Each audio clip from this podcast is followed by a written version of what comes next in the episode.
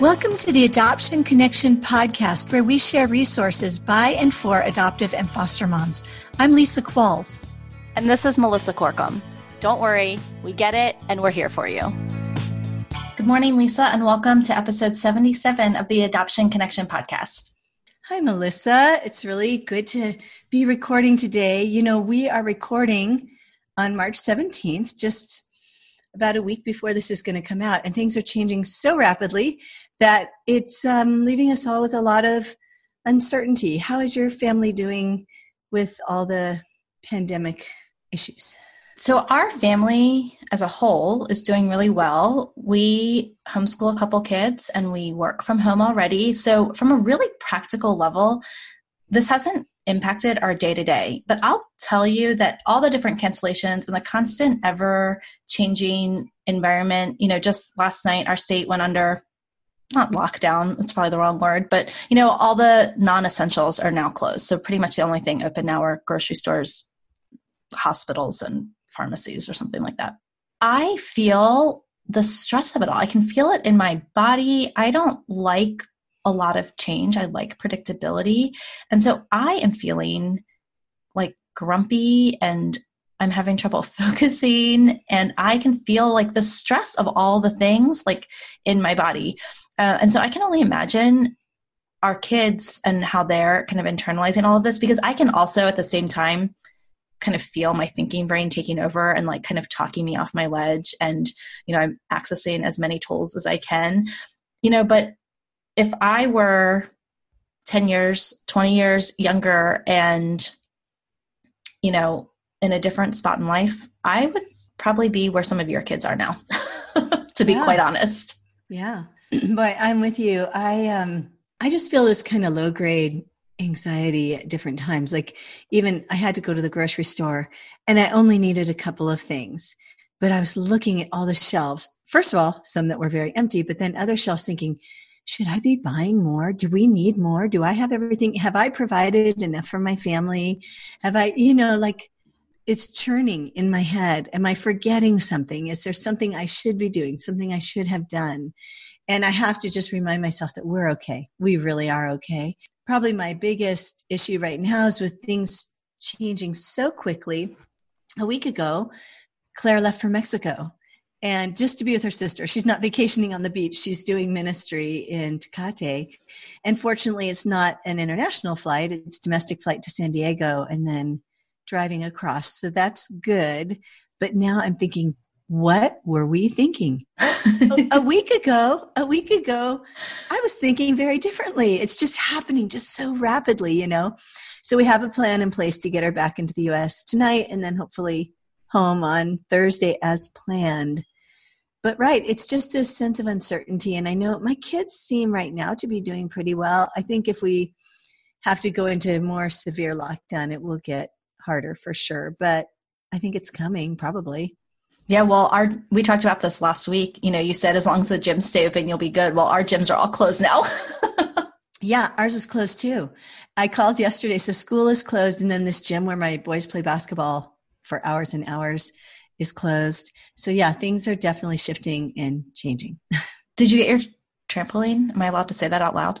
uh, it is supposed to arrive on Thursday. I'm feeling so good about having made that purchase now. I think it's going to be well worth it, even if it only gets used a ton during this period. But I think it's it's going to be used for a long time. But yes, I'm feeling like that was a decision well done. Good job. So, if anybody didn't hear our last episode, we were talking about the fact that um, I've got a guy who has loads and loads and loads of energy. And we used to have a trampoline and he adored it. And it kind of got shabby and we ended up getting rid of it. And just this week, I was thinking, what can I do to get through three weeks at home? And I realized this would be a very good solution. So it's ordered and it's coming. Yeah, I think that was super wise. So, shall we get to today's um, guest? Yeah. So, this is actually, I think, a pretty fitting topic given the state that we're in. But I invited Eileen Devine to come back, and she had previously done a fantastic episode on parenting kids with brain based challenges, especially kids who were fetal alcohol affected. And so we'll link to her episode in the show notes. She had a conversation in her Facebook group about this idea of acceptance and something I've been calling radical acceptance. And so I really wanted to pick her brain about it. And so if you haven't had a chance to interact with Eileen, she lives in the Pacific Northwest and she's a licensed clinical social worker and she has a, over a dozen years of clinical experience but she's also an adaptive mother of a child with fetal alcohol syndrome. And she believes that kids do well if they can, and that when we understand the way a child's brain works, we can then understand the meaning behind challenging behaviors.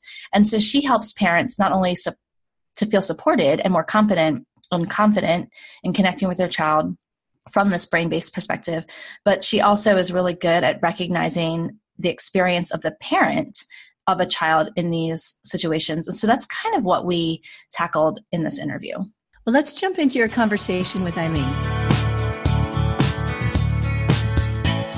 Eileen, welcome back to the Adoption Connection podcast. Thank you so much. It's great to be back.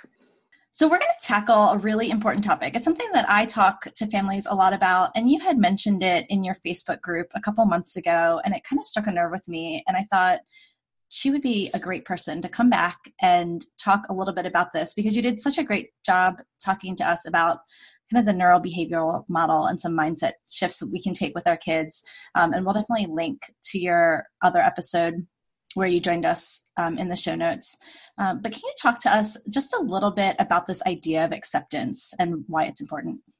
If you're the parent of a child with special needs of any kind, I think there's um, all different kinds of reasons why it's important. But I do think there's a unique a uniqueness to being a parent of a child with an invisible disability, like a neurobehavioral condition, whether those are brain changes brought on by trauma or prenatal substance use or a, a neuroimmune conditions. I mean, there's all kinds of reasons, right? We know that based on research. But where it gets really confusing for us as parents is that we can know that intellectually but the child that we see before us every day looks quote unquote neurotypical. And so that process of acceptance is going to be harder if we're entrenched in this behavioral mindset that does not allow us to see the full impact of what that disability means for them. Now, be because their invisible disability of the brain requires accommodations for them to be successful those accommodations come from us right and that and they can only be developed we can only be successful in developing those if we understand intimately what it means for our child to have this brain based disability. So, if we haven't accepted that and the full weight of that, if we don't know really what that means for our child, we've not gone through all of those kind of muddy waters of acceptance and everything that can be, then we are not going to be able to parent them in the way that we would, that we all desperately want to, really, um, but more importantly, the way that they need us to. Yeah, that's really important. So we reached out to the Adoption Connection Facebook community and kind of asked them what their questions were around this topic. Um, and so we got back a lot of really good ones. So we're going to just kind of tackle some of those as we go. Great.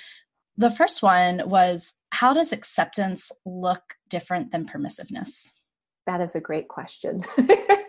and the, the work that I do one on one with parents, we always get to this somehow because I think it's just our natural inclination to kind of hit up against that, bump up against that, right? And it looks different for all of us. And it's absolutely a huge part of this topic of acceptance. So, you know, when I think about permissiveness versus um, acceptance, I think about if we had a child who had a very visible disability. So, if we had a child who, um, say, didn't have any mobility from their waist down, they were in a wheelchair, um, and they required not only the wheelchair to get into the school building, for example, but they required someone to push them up that ramp every day. I don't think any of us would ever look at that and say, oh, Am I being too permissive? Right? Should I really start pushing her to get out of the wheelchair and walk? Right? I mean, that seems ludicrous to all of us, right? Yeah, right. Yet when we have a child who struggles with these seemingly simple tasks because they're lagging in cognitive skills because of the way their brain has been impacted we constantly are fighting that like is this skill or is this will? Could they do it and they just don't want to? When if we can take a step back and understand this is their brain based disability there are things that they do not have the capability to do now and you know possibly way into the future well beyond what we ever imagined and so to be accommodating for that is not permissiveness. it's actually a part of that acceptance that I was talking about earlier, understanding the full weight of what those cognitive changes mean and accommodating them accordingly so that they can live in the real world, quote unquote, real world successfully. Yeah, I like that. I think sometimes because the accommodations we're making for our kids with invisible disabilities can be looked at as permissiveness in, in other cases. It's so cut and dry with physical disabilities. You know, if you have a mm-hmm. child who can't walk, then we know they need a wheelchair. Um, and the definition of their disability is very black and white. Mm-hmm. So, in cases where our kids have invis- invisible disabilities, how important is it for us to draw this line between kind of what they can and can't do? Um, how do we how are we sure that it's an accommodation for something that they really can't do?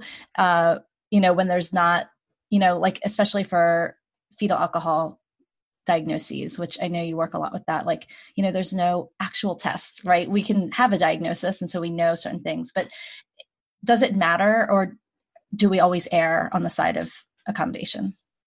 Um, i would say it's both. I think it does matter and it's a very human process to to want to figure that out and know that. And also we should err on the side of this is about skill and not about will. So really starting from this idea i mean i'm sure a lot of your listeners are familiar with dr ross greene and his work collaborative problem solving and his whole thing is kids do well if they can. If they could do well they would. So if they're not there is something else going on. They don't want to they don't want to be pushing away from us and have friction and be ruining everything and disrupting everything and being the child that's always messing everything up right? And so if we can understand what's behind that then we can understand how to help them settle in their environment. So you know the some of the things that i think about is the neurobehavioral model is not an acceptance for inappropriate behavior. And i think that a lot of times that's kind of the pendulum swing that parents make. It's like well, I have to believe that everything is about brain function. And so it just is the way it is. Like they disrupted our family gathering again. Well, that's just who they are. That's because they can't settle in that environment. And that is not that is not fair to them and it's not a, an accurate portrayal of this this neurobehavioral mindset that we're talking about um, the other piece is looking at well they disrupted that family gathering that's happened many times well why is that what's the pattern and how do i address it with them because I think what we're talking about is many times our values get in the way of really fully accommodating and leaning into this idea that it is about skill and not about will. So we have these ideas about what it means to be quote unquote responsible, what it means to be empathetic, what it means to be, um, you know, respectful, all of those sorts of things. And if we ha- if we have a child who be- whose behavior is is um, in conflict with that, then I think if we don't do the, the work of taking a step back and really figuring out, well, what is that about? And how can I teach them responsibility in this framework of how their brain works, right? Um, then we're going to constantly either stay stuck and say, oh, it's, it's all about, well, they're trying to manipulate me, they're lazy, and then we're going to get stuck in that place. Or we will feel completely disempowered and say, well, that's just the way they are, right? I guess I just have a child who's because of their disability, they're just going to behave this way all the time. And that's not the case either. Right. So really, I mean, I think what where the the tiring work comes in and parenting differently in this way is that it does work and you start to see your child settle and everything becomes you know um, more calm in your household more positive experience as a family but it is work it's this very intentional taking a step back dissecting, reflecting, figuring out what led to what, um, and that there's no finish line to that, right? I mean, I've I have um, a daughter with uh, fetal alcohol spectrum disorder. I've been parenting this way for a very long time and still on a daily basis. I'm practicing this, right? Um, and it's much easier. And I'm very, very aware of where I get stuck. I'm very aware of my triggers, so I can anticipate that. Doesn't mean that they're not there, though, right? Because I'm human. So, really making sure that I proactively address that and make sure that I'm clear on where that is so that I can still continue to move forward and parent her in this way. Mm, I appreciate your distinguishing kind of the two sides of the swinging pendulum because we talk a lot about the difference of kind of structure and nurture and how we need high amounts of both a lot here on the podcast. Um, and we find that often parents are swinging one way or the other. Maybe they came into a more relationship based parenting model from a high structure model, but now they're they've swung the other way and so now their child kind of has all the power in the house is walking all over them kind of like you were talking about with this idea that acceptance is kind of like giving up like ugh, you know this is the mm-hmm. way it mm-hmm. has to be so yeah. kind of along that lines how do we know the difference between behavior we should kind of accept, radically accept, and behavior we should help change? Yeah. So I think it's important to understand that, like I said, the neurobehavioral framework is never an excuse for inappropriate behavior. behavior. So if a child is um, abusive in some way, if they're saying hurtful things, if they're destroying things in your home, um, if they are going inward and um, you know um, isolating in their room all day, all of those kinds of things. Those are secondary behaviors. And I don't think the answer is, well, this is the way it's going to be. We just talked about that. Um, so, how do you know what to radically accept and what behavior you try to change? And I think it's actually a really delicate balance of both.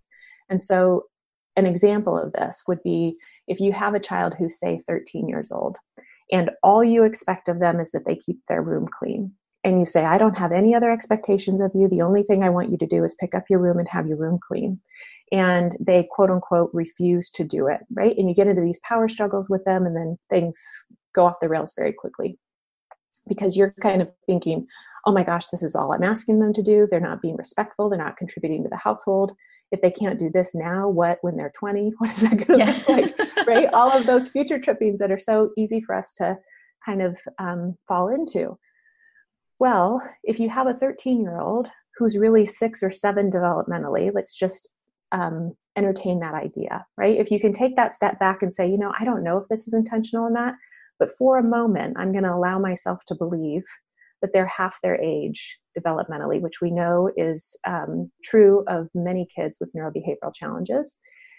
And what would a seven year old need in terms of support to clean up their room? What if my child has no idea what I mean when I say a clean room. They don't know those pieces that make up the whole. What if they have executive functioning difficulties where they can't initiate a task without our help, right? What if they could be successful if I did it side by side and helped them through it? Um, and then I, just like I would a younger child, see if, okay, now I've helped them through it many times. That need to reteach, as we know, is exhausting um, and exhaustive now are they ready to take few steps on their own right? And to see what happens. Not only does that path of assuming that it might have something to do with brain function lead you to a better place in terms of connection with your child calm in the household but you're also allowing them to settle so you're not in this conflict with them where they're kind of amped up all the time so that they can build their skills just like you would a younger child right?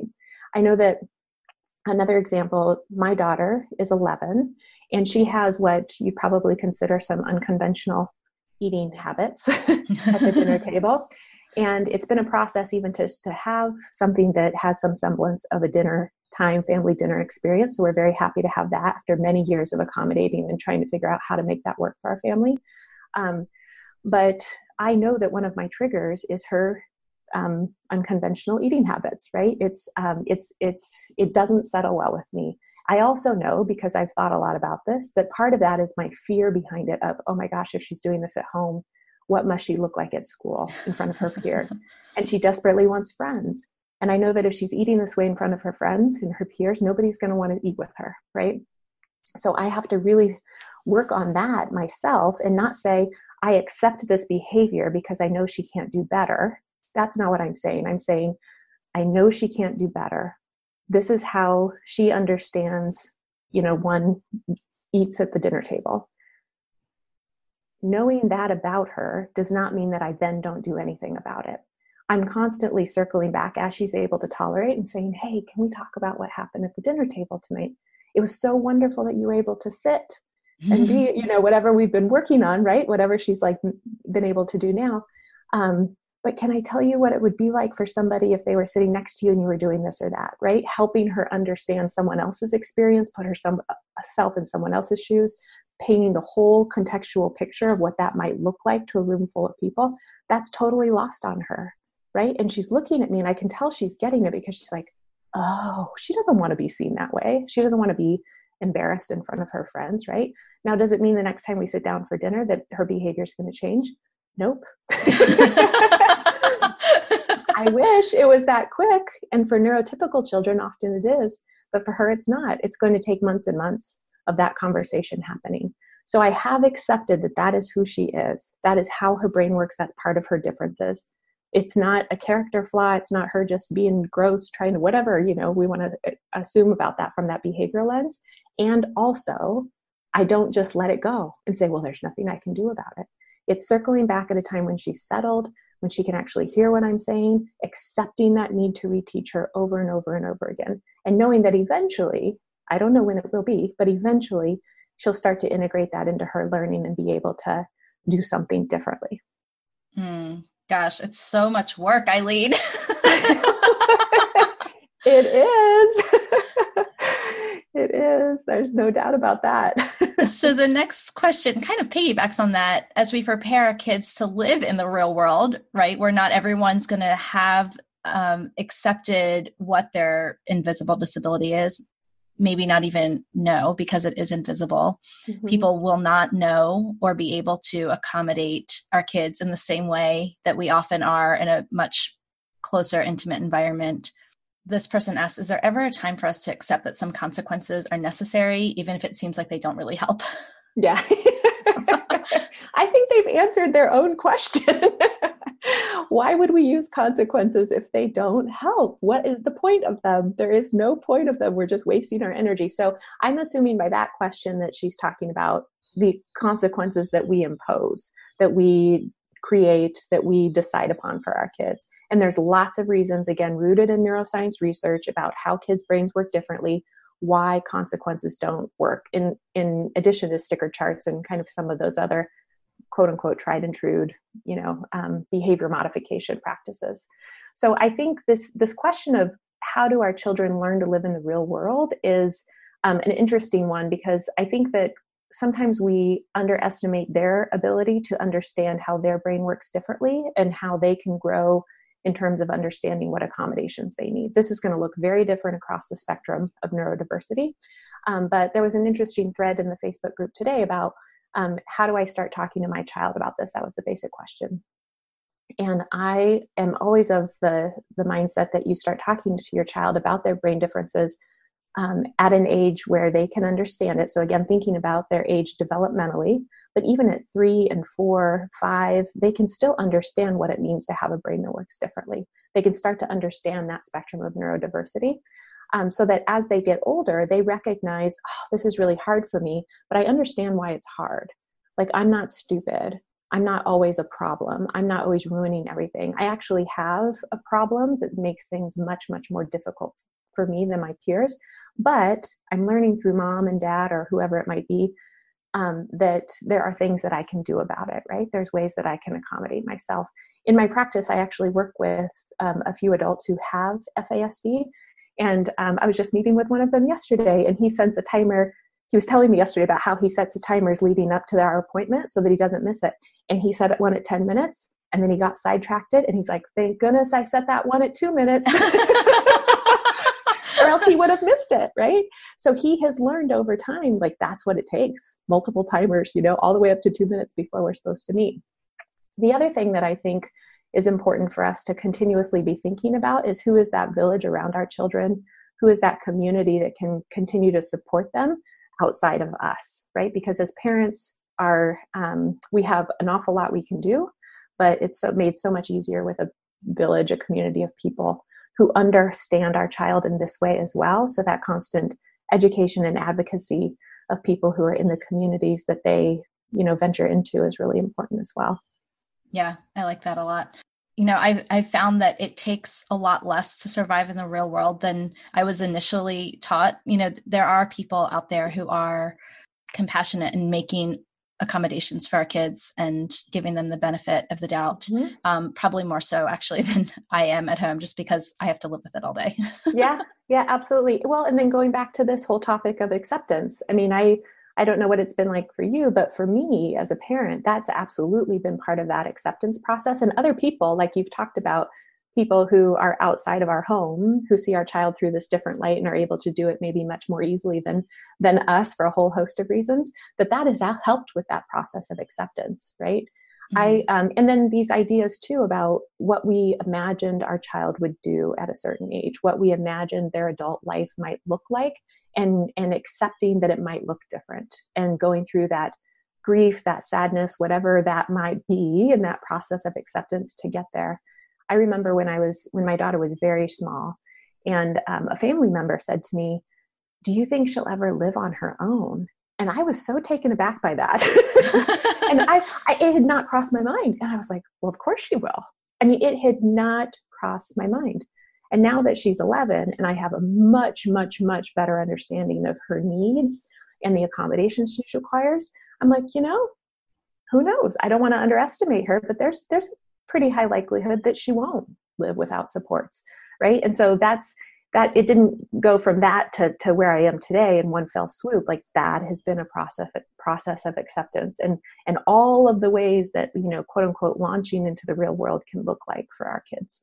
Yeah and i think sometimes the flip side of acceptance is a grief process you know in terms of saying goodbye and letting go of some of those expectations that um, and visions of what our kids mm-hmm. future would look like. Mm-hmm. Yeah. So I don't know if you're familiar with, I'm, I'm guessing you're familiar with Brene Brown. Most mm-hmm. people are. Yeah. Um, but she has her book Rising Strong, which I highly recommend to anyone who has not read it. Um, it's not specifically for parents of kids with extraordinary needs, but it's so applicable to that experience. And she talks about um, this idea that the opposite of um, recognizing what we're feeling is to deny our emotions. And when we disengage from those tough emotions, they don't go away. Instead, they own us and they hmm. define mm. us. And I think about that a lot with the parents that I work with is grief is one of them, right? But resentment, um, anger, I mean, there's a whole host, a whole wide range of emotions that if we don't step into that and kind of just slowly, gently start to work through it, then they don't go away. We're not tricking ourselves. they just own us and they define us which again means that we will not be in the right headspace, like mentally, spiritually, um, health wise, to parent these children in the ways that they require, which, as you said, is very exhausting. yeah. Times. Yeah. And I think sometimes when we try to deny them, they almost get bigger. You know, they grow in the dark, those big mm-hmm. feelings. Yeah. So the other piece that, and I don't know where this quote came from, but I love it so much is um, if we can um, have non judgmental curiosity about not just our children's behavior, I mean, that's one way to see that, but if we can have non judgmental curiosity about our own experience and our own emotions, no matter what they are, the whole range of them, then just by the nature of being curious, we're acti- asking them to get bigger. We want to know more about them, right? Instead of kind of pushing them away, trying to bury them. And that alone reduces that feeling of like shame, like, oh, I shouldn't be feeling like this this is my child. How could I ever experience that feeling about them? Right? Just that process alone. And then once you know it and you can call it something, right? You can identify it, then you better know what you're dealing with and you know better what you're dealing with and you can start to wade through it. Yeah.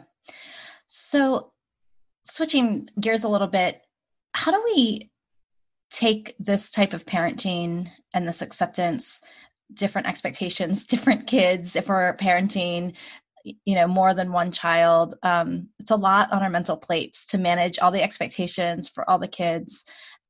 And maybe some of our kids are neurotypical and some of them aren't. So what does that kind of look like practically maybe both in our minds knowing that like one child we can have that dinner time conversation about appropriate behavior once or twice with and then never have to ever again except maybe you know teenage boyhood or something like that. And then um, other you know our other kids where it it feels almost like consequences right? We're saying it every day at dinner and it feels like it's not working you know and and that definition of you know um, insanity right? Doing the same thing over and over again expecting a different result. Um, so how do we manage uh, multiple kids multiple expectations? Yeah that's a great question. So I think the first thing that I would say about this is that it goes back to that that idea of well the importance of having conversations about neurodiversity and how brains work differently with your whole family. So not with just the child who's impacted, but with siblings as well and what that looks like. and that we, we're all somewhere on that spectrum of neurodiversity, right? There's things that I have more trouble with from a cognitive skill standpoint than, say, my husband. And so being able to, to show those examples, or if I, I go to the store and I forget to get something and my kid's like oh mom you forgot it. And i say oh, i know that's how my brain works differently. I didn't write it down right? Using those examples so that it's not just this child is different right? We all are on the spectrum somewhere.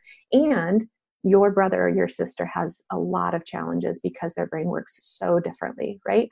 So you probably have heard lots of parents have heard the phrase fair does not mean equal we talk a lot about that in our house i have i've talked about my daughter who's 11 I have um, a, what we would consider a neurotypical son who's 12. They're only 15 months apart. Um, and so what they're able to do looks very, very, very different, right? They're, they're, they're chronologically close in age. They're very different in terms of skills. And so we're constantly having that conversation about what is fair is that mom and dad meet each of your needs fully. It's not going to look the same. And there's really good reasons for that. And I know that's hard. It's really hard it's really hard to accept that sometimes. It's hard for adults to accept that sometimes, right? Um, I do have on my website, I have a blog post about siblings in this experience and, um, you know, um, ways that you can be more mindful of their experience in it. But I do think it starts with that education piece. And then also as a parent, knowing again intimately what each child needs and how they're unique from their brother or their sister. Um, so, like you said at the dinner table, knowing that one child is going to struggle immensely with that seemingly simple environment and task of just sitting and eating and having a conversation, right? Where other um, siblings, it may not be difficult for them at all. And so, knowing what does that look like just because it's easy for one, we don't punish the other because it's hard for them. We know that their skills are in different places. We have an understanding of exactly what skills are at play there, what's getting in their way, and how to accommodate them. Yeah, and and siblings that are close in age, maybe you have a neurotypical sibling that starts to imitate kind of inappropriate behaviors of another sibling who has you know neurodiversity and you know that this neurotypical kid you know doesn't need that accommodation at the dinner mm-hmm. table or you know mm-hmm. how do we especially and i would assume this probably goes for kind of younger kids right mm-hmm. um where they're like they just want to do what big brother is doing and it's okay you know okay you know air quotes here for that mm-hmm. child but then the expectations different how, how do we parent that how do we raise the bar for you know our kids mm-hmm. when we know that they can mm-hmm. yeah so i think one question that would be um, helpful to always ask is why whatever it is that i'm requiring one child to do and i understand the other child can't and so i'm not requiring that of them is it really important for either one of the children to do? Because there are some like very low hanging fruits that we have these preconceived ideas about. Like let's take dinner time for example. When my daughter was at the place where she literally could not sit still for one second she was kind of buzzing around the entire room the whole dinner time but we were happy with that because she wasn't in other rooms. She was still in our space and we would offer her a chair and a lot of times she'd say no and she'd just kind of move and eat move and eat. And my son at that point they were much younger then said well i want to move. Can i get up and move? And i was like sure. because I thought, why not? Like, what is the harm in letting him move too if he truly wants to do that, right? So that would be the first question. Now, I know there's other things that are not that benign, that are like not that low risk that we're talking about here. And I think what else is important to have the sibling who's younger, who's imitating the behavior, to understand why it's not okay, right? Again, circling back with them and talking to them about why it wasn't okay for brother and sister to do. We don't do that in our families. But also for them to hear the gentle, loving conversations that you're having with the sibling in that circling back conversation that has the neuro um, diversity, that has the the brain differences, so they understand that that conversation is taking place there too. Yeah. So, what are some signs that our kids show us that they're kind of ready to be pushed a little bit further the bar is ready to be raised and what are the signs that we see that you know we're asking them to do something that's really above their ability yeah. So i think that this comes through observation and reflection. I don't think there's any magical formula or tool except to you know I, I encourage the parents i work with to spend five minutes a night reflecting on different things. What what went well what didn't what secondary behaviors like those behaviors that the, that are going on that show us that the child's experiencing distress, the environment isn't set up perfectly for their brain differences, all that kind of stuff. And one of the things that I um, encourage them to do is to look for those opportunities where um, their child might be growing in skills that they didn't observe before. They just haven't they've kind of put on the back burner haven't really looked at. And how can they like slowly test those waters to see if more independence is, is needed? And again if you go back to the way that a very a younger child kind of grows into these skills we test the waters there too. And when we understand like ah no that they didn't they weren't able to do that then we pull back we give them more support and then later on something tells us we've observed something that maybe they're ready so, what gets tricky with these kids is that I'm sure that your listeners have experienced um, one of the executive functioning skills that many of these kids lag in is their ability to tolerate frustration or distress. And so they have a really, really small window of tolerance compared to their neurotypical peers. And if we stretch that too much, then boom, their thinking brain is offline and they've kind of gone from zero to 60 in two seconds, right? And so we have to be super delicate with that, kind of giving them very little little additional pieces of responsibility or whatever it might be. Seeing how that goes if we start to see those secondary behaviors those like just subtle signs of them being in distress getting frustrated whatever it might be pull back right? Pull back give them more support and then try again so i had had this happen recently with um, my daughter we she had a bus schedule that had changed by 10 minutes i didn't want her to lose any more sleep so i wanted her to be able to sleep as much as she was before, but still get on the bus in time. And part of that morning routine was, well, can I have her um, do as much independently as I was before? I had slowly been telling her, like verbally prompt, okay, now go brush your teeth. And she could go and I could see her brushing, that kind of thing. Well, when when the bus schedule changed by 10 minutes, I had to pull back, right? I knew that that was too much for her that independence that she had gained slowly, slowly, slowly over time, that I needed to add more support because of that changing environment, right? Um, so whenever whenever you give your child some additional responsibility that you think maybe they're ready for it, that's observe for it, right? Observe and see how they react. What are they telling you by their behaviors? Can they handle this? And if not, pull back and reassess. Yeah, that's good. Um, can you distinguish for us quickly between primary and secondary behaviors? Oh, sure. Yeah. So, primary characteristics or primary behaviors are those behaviors that reflect brain function or brain differences, I should say. So, the way I think about them is they're our best insight into how a brain might work differently. So, their behaviors like a child can only do one step at a time instead of three. That's showing us that their brain works differently in terms of learning and memory. If a child gets stuck in behavioral loops or verbal loops, that's showing us that they don't have the executive functioning skills to transition out of that cognitive state, so to speak, independently. Um, so that's primary characteristics. That's what we accommodate for because when we don't accommodate for those differences, differences in processing speed, sensory systems, executive functioning, I mean, goes on and on and on, um, that is when there's a poorness of fit because those differences aren't recognized, they aren't accommodated for, and the result of that are secondary behaviors. And parents have no trouble identifying those. Those are the aggression, the meltdowns, the anxiety, the depression, all of those behaviors that are telling us this environment isn't working for me. There's a poorness of fit here. I'm experiencing pain and discomfort, right? Um, so, when we can accommodate for those primary characteristics, understand that our child cannot transition independently understand that our child cannot think abstractly, all of those different things, then those secondary behaviors calm down in intensity and frequency, and we start to see them settle in their environment. Mm, thanks for that. You started to talk to us about a reflection practice that you have parents do daily. Are there any other practices that we can do as parents to help kind of move us closer to this mindset of acceptance and being able to kind of play the long game with our mm-hmm. kids? And I know you have um, a free reflection journal to offer mm-hmm. folks. Can you talk a little bit also about that and why you think it's important?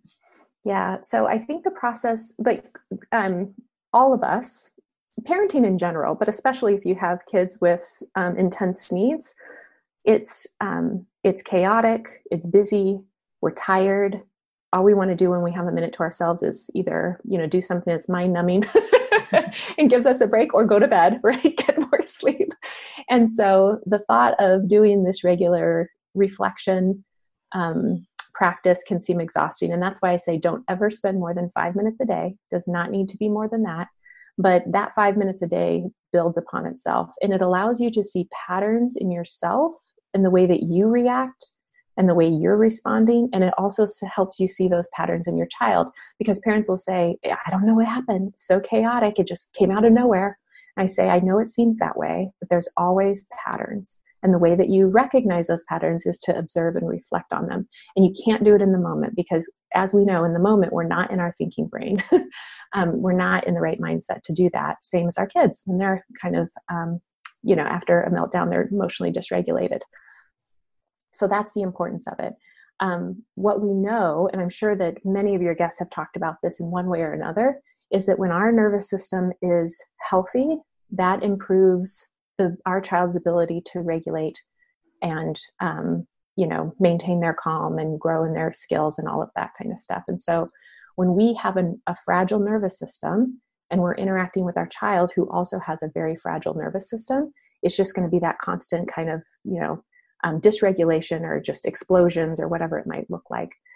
So the work starts with us. That's why I say half of this neurobehavioral coin is the work that we, more than half, is what we do for ourselves. Having that health, um, spiritual health, mental health, physical health um, in check. So the other piece that um, many parents say is, I don't, I can't possibly find the time for another thing. And I understand that intimately. I don't think that's an excuse. I think that is truly the way they perceive it. And also, there's always time to take five minutes. There is something you can shift in your day to take five minutes to do this practice. And that that's not the end point, that's the starting point.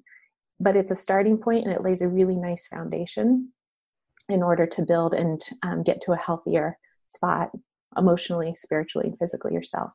The other piece that I think is really important is to find a community of people who understand what you're going through and can lift you up people who have gone before you and can tell you it's going to be okay, um, and people who are right in the spot that you're in. But to be sure that it's it's a community and a place that does that lifting up, because we know that that caregiver fatigue and that compassion fatigue is contagious.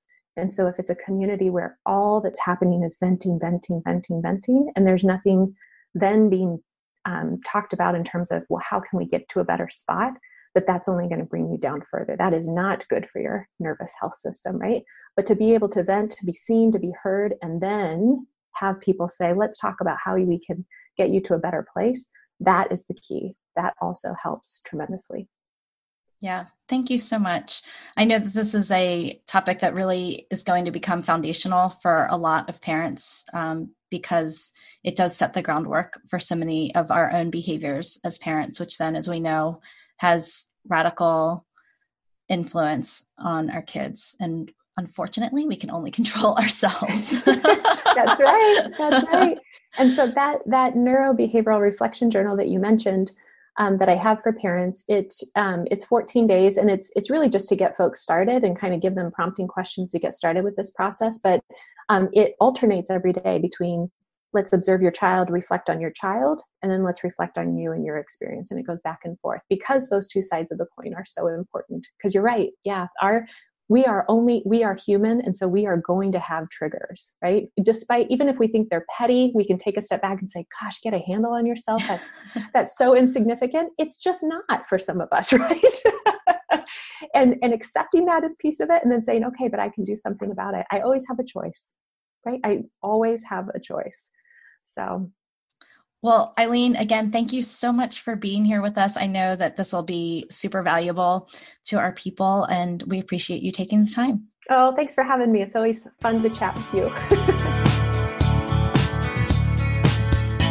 that was such a good interview. I'm so glad to have Eileen back on the podcast. She's just got a ton of wisdom that is so applicable to our lives. In fact, I really appreciated examples she gave of her daughter and her daughter's issues with eating. Even getting her to the table has taken a very, very long time, it sounds like. And the effort that she's making to continue working with her daughter and not just accept the behavior as it is, but to just keep circling back and trying to help her daughter learn the skills she needs in order to eat in public or eat with friends it, of course, the humorous part was when she said, um, "Will she remember tomorrow?" Probably not. Probably not. I, just, I just had to laugh because that's how it feels, right? We just keep repetition over and over and over again. But I did appreciate that she said, "You know, we don't have to just accept the behavior. We can continue working toward the goals of of better behavior." Yeah, the radical acceptance isn't accepting kind of an inappropriate situation for us all, but it's accepting the amount of support and accommodation and the repetition that our kids will need to move through a situation. Right. I thought that was really, really helpful. She also talked about a journal that she has for our listeners. Yeah, it's a 14 day reflection on your neurobehavioral parenting journey. Um, we'll put a link for how to grab that journal in the show notes. She also mentioned something that, of course, we're super passionate about here at the Adoption Connection that being surrounded by a community who understands your life, a supportive community that understands but also continues to challenge us. Uh, push us forward, not just kind of wallow in the venting of how hard our life is, that there's this balance is really, really important. With that recommendation, we want to invite you to join us in community because we feel like that is one of our strengths is gathering you all together to be able to say me too to have a safe place to share your frustrations because you know it's easy to say on paper we can radically accept the amount of accommodation and repetition that our child needs but man it is really really hard. And so we get that. It's definitely easier if we're doing it in community. So we have two options for you if you're looking for community. One is a Facebook group totally free. You can find it at theadoptionconnection.com slash facebook. And it's a pretty large group but it's a kind safe place and to interact with other folks who get it if you feel like you just need a higher level of support that you really want kind of more face to face interaction, more intimate relationship with other moms, then we would invite you to join the village where we do coffee chats three to four times a month and get to know each other really well, where we're interacting in real time through video chat. And so you can find out more about that and joining that at the village, um, which is theadoptionconnection.com slash village.